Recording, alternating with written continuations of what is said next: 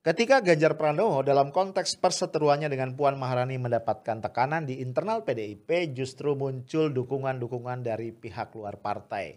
Jauman misalnya eh, Jokowi Mania Nusantara menyatakan keyakinan bahwa Ibu Mega tidak akan mengingkari suara rakyat yang memang mendukung Ganjar. Bahkan mulai muncul Ganjaris, satu organisasi atau katakanlah kelompok yang terang-terangan mendukung Ganjar untuk menjadi presiden di Pilpres 2024.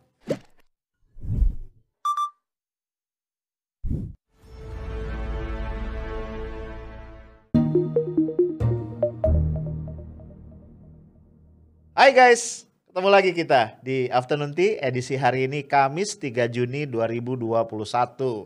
Supaya asik kita ngobrolnya, ya jangan lupa sediain secangkir teh hangat atau minuman lain yang lu suka ya, coffee or apa pun itu, ya. Guys, uh, dunia politik memang dunia yang penuh dengan dinamika. Walaupun di universitas ya di perguruan tinggi biasanya di FISIP itu ada departemen atau jurusan political science, ilmu politik, tapi pada prakteknya politik kayaknya lebih banyak mengandung unsur art ya. Sainsnya ada of course ya. Misalnya kalau kita bicara survei politik itu pasti pakai sains. Ada banyak teori misalnya ya tentang partai politik, tentang uh, sistem politik atau apa pun itu. Ada ya teori-teorinya. Jadi ada ilmunya. Tapi tadi dalam prakteknya faktor seni ya, faktor apalagi faktor pengalaman, faktor budaya setempat ya, faktor tanda kutip ya kearifan lokal itu nampaknya sangat berpengaruh. Nah, kayaknya ini nih yang lagi ditunjukin, lagi dipraktekin nama Ganjar Pranowo. Lu mungkin masih ingat ya, gue pernah bikin podcast tentang tanda kutip ya, perseteruan antara Ganjar sama Puan Maharani.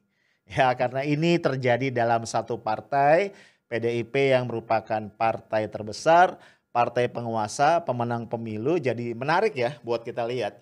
Karena lu boleh suka boleh enggak ya, eh, dinamika yang terjadi di PDIP itu akan sangat berpengaruh bro ya terhadap dinamika politik Indonesia ya dinamika politik nasional. Uh, eh, gue juga ada beberapa kali uh, ngomong ya di podcast-podcast gue. Saat ini PDIP ini nampaknya ya atau Ibu Mega lebih khusus lagi apa? Lagi uh, puyeng nih mikirin nih ke depannya akan kayak apa. Ya Ibu Mega sudah tua, ya harus segera melakukan regenerasi. Ada semacam keinginan untuk tidak melepaskan kepemimpinan itu, tongkat estafet kepemimpinan dari Terah Soekarno. Ya, baik kepemimpinan di PDIP dan terlebih lagi adalah kepemimpinan di level nasional. Ya, kita tahu Ibu Mega ini punya satu obsesi ya yang ternyata tidak terwujud. Betul dia pernah jadi presiden ya, presiden Indonesia yang kelima, tapi itu kan nggak utuh satu periode. Waktu itu konteksnya Ibu Mega menggantikan Gus Dur. Karena Gus Dur dijatuhkan dalam sidang MPR dan karena Ibu Mega adalah wakil presiden, maka secara otomatis naik ya menjadi presiden. Jadi notes gue adalah sebenarnya Ibu Mega belum pernah nih merasakan terpilih jadi presiden dengan suara rakyat Indonesia. Itu yang perlu kita garis bawahi. Lah kembali ke soal Ganjar Pranowo uh, sebelumnya kan kita tahu ya uh, Ganjar ini dapat sindiran keras dari Puan Maharani. Ganjar adalah sosok yang sangat apa medsos friendly. ya, walaupun sudah tua ya, lihat aja ubanan kan ya. Tapi Ganjar ini kayaknya memang sangat apa, sangat eksis di medsos ya. Uh, Twitternya, Facebooknya, di uh, YouTube pun demikian. Bahkan kita tahu Ganjar juga sering banget ya berkolaborasi dengan youtuber-youtuber lokal ya di seputar Jawa Tengah dan sekitarnya yang itu punya viewers yang banyak banget. Nah dengan demikian wajar ya di dunia digital saat ini popularitas Ganjar itu tinggi banget ya. Sebagai orang yang sering diminta ngajar hal-hal yang berkaitan dengan komunikasi, gue harus dengan jujur mengatakan ya suka nggak suka, Ganjar itu adalah orang dengan kemampuan komunikasi yang cukup jauh di atas rata-rata. Apalagi kalau kita compare dengan sejumlah pemimpin atau pejabat publik kita. Mau di level daerah kek, mau di level nasional kek. Ya misalnya kalau kita compare, sorry ya, misalnya dengan Pak Jokowi gitu. The way Ganjar itu uh, apa berkomunikasi di publik itu menurut gua bagus banget. Nah, bro belum lagi ya. Kalau kita lihat kan orangnya cukup apa ya, cukup luas. Gitu ya. Jadi kayaknya dia bisa ngebahas atau ngegarap banyak isu. Aduh ini kalau gue terusin ngomong kayak gini gue bisa di apa dituduh sedang mempromosikan Ganjar. Enggak, enggak, gue disclaimer enggak ya. Gue bukan tim ses, bukan siapa pun. Nah bro, uh, tapi kemudian kita tahu ya, uh, manuver-manuver Ganjar yang kayaknya apa uh, sangat aktif ya, sangat agresif mungkin ya secara politis. Ini memang menimbulkan ketidaknyamanan pada faksi-faksi tertentu atau satu setidaknya faksi yang ada di PDIP. Ya, uh, kita tahu bahwa yang namanya faksi dalam partai politik itu satu hal yang niscaya ya, satu hal yang pasti terjadi. Walaupun selalu ada orang yang mencoba untuk membantah, termasuk PDIP ya. Sejauh ini kalau ada isu mengenai faksi dalam partai itu pasti DPP PDIP akan membantah. Dan bantahannya klasik banget.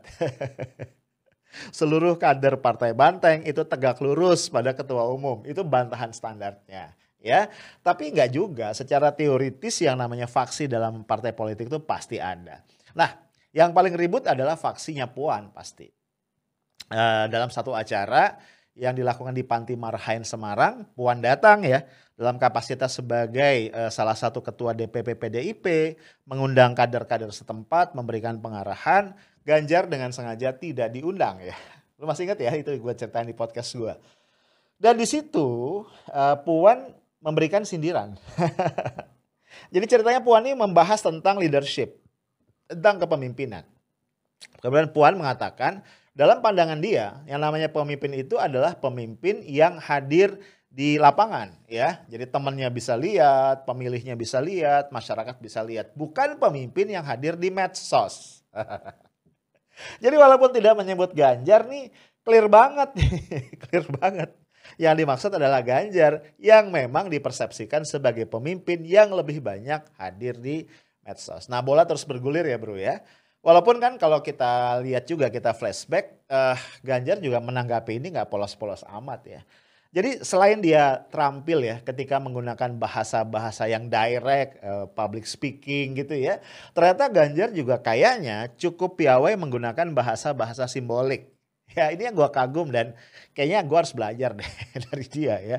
Misalnya ketika Puan ya bikin acara di Semarang, Ganjar malah ke Jakarta. malah ke Jakarta ini penting loh bro untuk dibahas ya. Kenapa nggak misalnya ke Sulawesi gitu ya atau ke Papua gitu? Kok ya ke Jakarta ya? Ini simbolik banget kan? Bro, Jakarta itu adalah pusat ya. Jakarta itu adalah ibu kota negara. Ya kan? Kan isunya ya perseteruan Ganjar Puan ini dalam konteks pencapresan 2024 kan. Presiden itu kan pemimpin Indonesia kedudukannya di Jakarta ya. Lu bayangin nih ya, semi semiotika politiknya tuh keren banget. Jadi dia justru pergi ke Jakarta, Ganjar pergi ke, Jakarta, Gubernur Jawa Tengah pergi ke Jakarta. Memang pergi ke Jakartanya secara fisik, tapi bisa dimaknai one day bisa jadi Gubernur Jawa Tengah berniat untuk hijrah ke Jakarta. Jadi apa? Masa ya jadi gubernur lagi? Nggak mungkin kan? Pasti naik level lah. Jadi jadi di atasnya gubernur, which is adalah presiden. Nah di Jakarta Ganjar nggak diam-diam aja gitu ya ngumpet di mana gitu nggak. Satu ya dia nyobain jalur sepeda, dia goes ya. sambil muji-muji yang bikin, which is adalah Gubernur Anies ya sejawatnya. Kemudian juga Ganjar berkunjung ke rumah Mega kan, ya ke tempat Mega di apa di Teguh Umar menyerahkan uh, satu lukisan yang dibuat oleh pelukis Joko Susilo dan lukisan itu menggambarkan Ibu Mega di tengah anak-anak Indonesia dari berbagai uh, dari beragam etnis, agama dan sebagainya. Jadi puitis banget ya. Dan bahkan kalau gua nggak salah itu sempat ngevlog bareng ya dan kita lihat wajah Ibu Mega itu sangat sumringah di dalam kesempatan itu. Tapi kemudian kita lihat bro, ada beberapa perkembangan yang menarik ya. Misalnya pertama, ada semacam sinyal ya, bahkan gua katakan ancaman dari Pak Bambang Pacul, Pak Bambang Murianto. Dia ini adalah ketua DPP PDIP bidang pemenangan pemilu kalau nggak salah ya. Dan juga adalah ketua PDIP ini DPD Jawa Tengah ya. Uh, intinya dia mengatakan kalau dalam budaya politik atau dalam budaya Jawa lah gitu ya. Karena dia bilang dia saya orang Jawa dia orang Jawa saya Ganjar ya. Uh, kalau komandan nyuruh apa ya kerjain ya.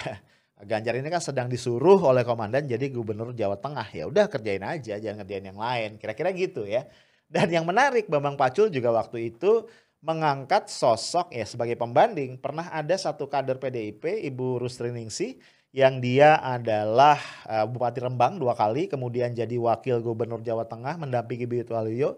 Ini didukung ya, diusung oleh PDIP. Nah setelah itu ketika dia pengen jadi Gubernur Jawa Tengah, nyalon gitu jadi Gubernur Jawa Tengah, nggak diizinkan ya. Karena PDIP justru memberikan uh, rekomendasi kepada Ganjar. Rusdi sih nggak berkenan nampaknya dan akhirnya memilih keluar.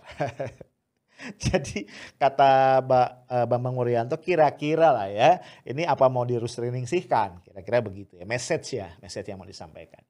Nah ada satu lagi juga ya, nggak lama setelah itu ya, eh, hampir bersamaan, ada juga statement yang cukup tegas dari Ibu Mega. Ya intinya walaupun lagi-lagi ya tidak menyebut nama, dia bilang kalau tidak mau atau tidak bersedia menjadi petugas partai ya sudah keluar.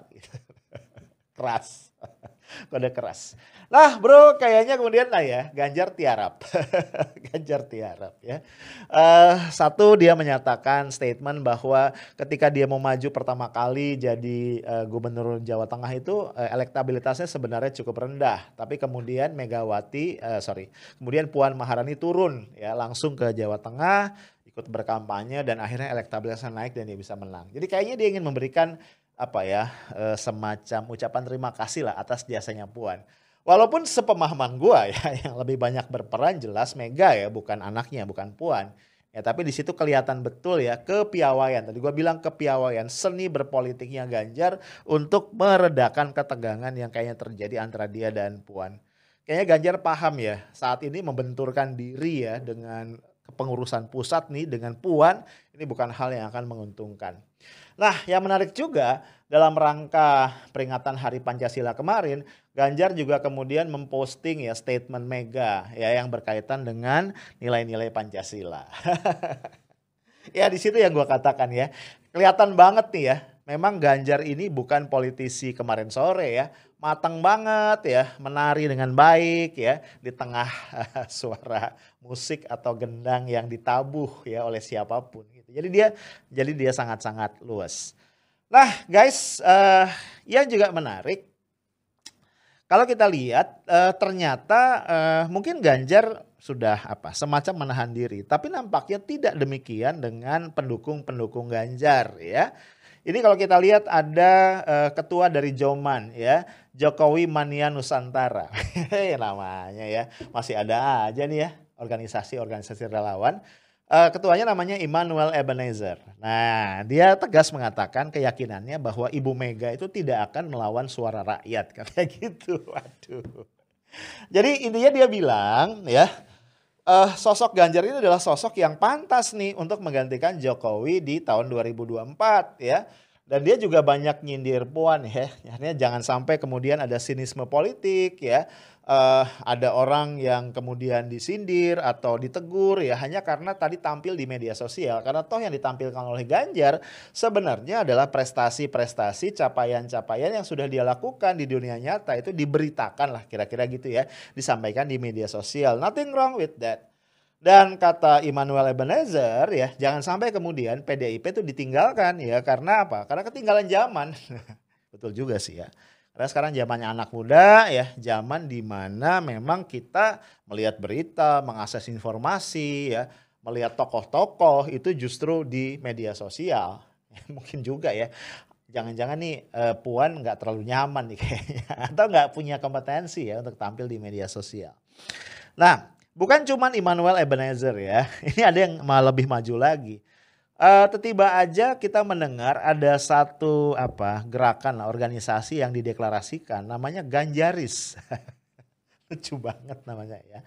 Ganjaris ini adalah uh, organisasi relawan pendukung Ganjar yang targetnya adalah mendorong Ganjar untuk maju di Pilpres 2024. Memang para pentolan-pentolan Ganjaris ini mengatakan ya mereka belum berkomunikasi dengan Ganjar dan of course organisasi ini bukan dibentuk atas inisiatif Ganjar Pranowo sendiri. Ya iyalah ya masa ya Ganjar ngaku. ini gue yang buat. Enggak lah jadi konyol ya. Nah tapi menurut gue ini fenomena uh, politik yang menarik ya.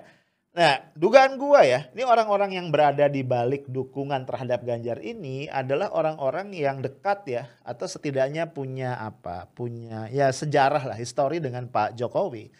Jadi gampangnya mereka adalah para Jokowi ya, para pendukung Pak Jokowi. Dan buat gua ini yang bikin menjadi seru ya. Ini kemudian menunjukkan memang tarik menarik ya antara istana, istana negara, istananya presiden dengan istana tanda kutip Teguh Umar, tempat bertahtanya Ibu Mega ini memang sampai sekarang terus terjadi. Ya, berkali-kali memang Ibu Mega menegaskan bahwa Pak Jokowi itu adalah petugas partai. Tapi kayaknya Pak Jokowi juga nggak terlalu nyaman tuh ya dengan predikat itu. Kayaknya ya kelihatan banget ya menurut gua Pak Jokowi itu ingin uh, apa ya membangun his own kingdom Kira-kira begitu ya. Melepaskan diri sejauh mungkin dari pengaruh atau tekanan ya, pressure Ibu Mega. Ya walaupun dalam beberapa hal yang namanya petugas partai ya tetap harus berkompromi ya. Misalnya untuk kursi-kursi di kabinet gitu ya dan sebagainya. Tapi gue bisa ngerti ya, karena kan kalau ya asumsinya MPR tidak mengubah undang-undang dasar, tidak ada amandemen kelima sehingga presiden dimungkinkan tiga periode, maka bayangan gue memang umur kekuasaan Pak Jokowi ini udah mepet nih. Less than three years kan yang tersisa. Nah pasti Pak Jokowi mikir-mikir ya nanti kalau lengser nih gimana nih? Apa gimana ya? Karena bagaimanapun ya Uh, satu, tentu tidak semua orang puas ya. Bisa jadi cukup banyak orang yang tidak puas dengan masa kepemimpinan dia. Jadi Pak Jokowi berpikir nih gue harus tanda kutip ya punya benteng nih, cari selamat. Yang kedua adalah juga uh, ada keturunan-keturunan Pak Jokowi ya, penerus Pak Jokowi yang harus di apa dikawal dulu nih jalan politiknya. Setidaknya ada dua ya, ada Gibran di Solo, ada Bobi di Medan ya. Oke Medan kita kesampingkan dulu deh ya. Kita ngomong Solo nih. Kalau Ganjar ya itu kemudian bisa terus ya langgeng, kemudian Ganjar bisa jadi presiden, mungkin buat Pak Jokowi agak-agak lumayan menguntungkan ya. I don't know ya minimal Pak Jokowi nampaknya ya bisa jadi ini dugaan ya spekulasi mencoba untuk menabung jasa baik lah kepada Ganjar sehingga kemudian nanti ketika Ganjar bisa on position Ganjar akan mengamankan ya balas budi dengan mengamankan Pak Jokowi dan terahnya. I don't know guys, uh, kira-kira itu ya potret dinamikanya. Tapi lu siap-siap aja. Abis ini mungkin ya, mungkin banget akan muncul nanti organisasi-organisasi, kelompok-kelompok relawan yang mendukung Ganjar Pranowo dengan berbagai nama, berbagai bentuk, dengan simbol-simbol yang juga beragam. Dan kalau itu terjadi ya, maka artinya ramalan gue dan beberapa uh, teman yang lain tentang bahwa Ganjar akan mengcopy tracknya Pak Jokowi itu akan jadi kenyataan. Coba aja lo lihat. Lo lihat dulu kan ya, pendukung-pendukung Pak Jokowi itu memfeta kompli Mega ketika Mega sangat ingin untuk maju lagi jadi presiden, disodorkan ya uh, betapa Jokowi itu uh, populer, hasil surveinya begini begini begini begini begini gitu ya, relawannya banyak. Intinya sudah siap untuk go, akhirnya Megawati juga nyerah. Bisa jadi nih ya, dengan sedikit modifikasi track itu akan kembali dipakai oleh Ganjar Pranowo menjelang 2024. I don't know.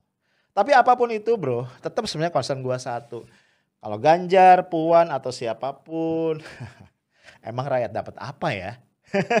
itu yang gua susah jawabnya. Kalau lo tahu rakyat dapat apa, lo tulis di kolom komentar ya. Itu aja dari gua, Seta Smart and Professional. Assalamualaikum warahmatullahi wabarakatuh.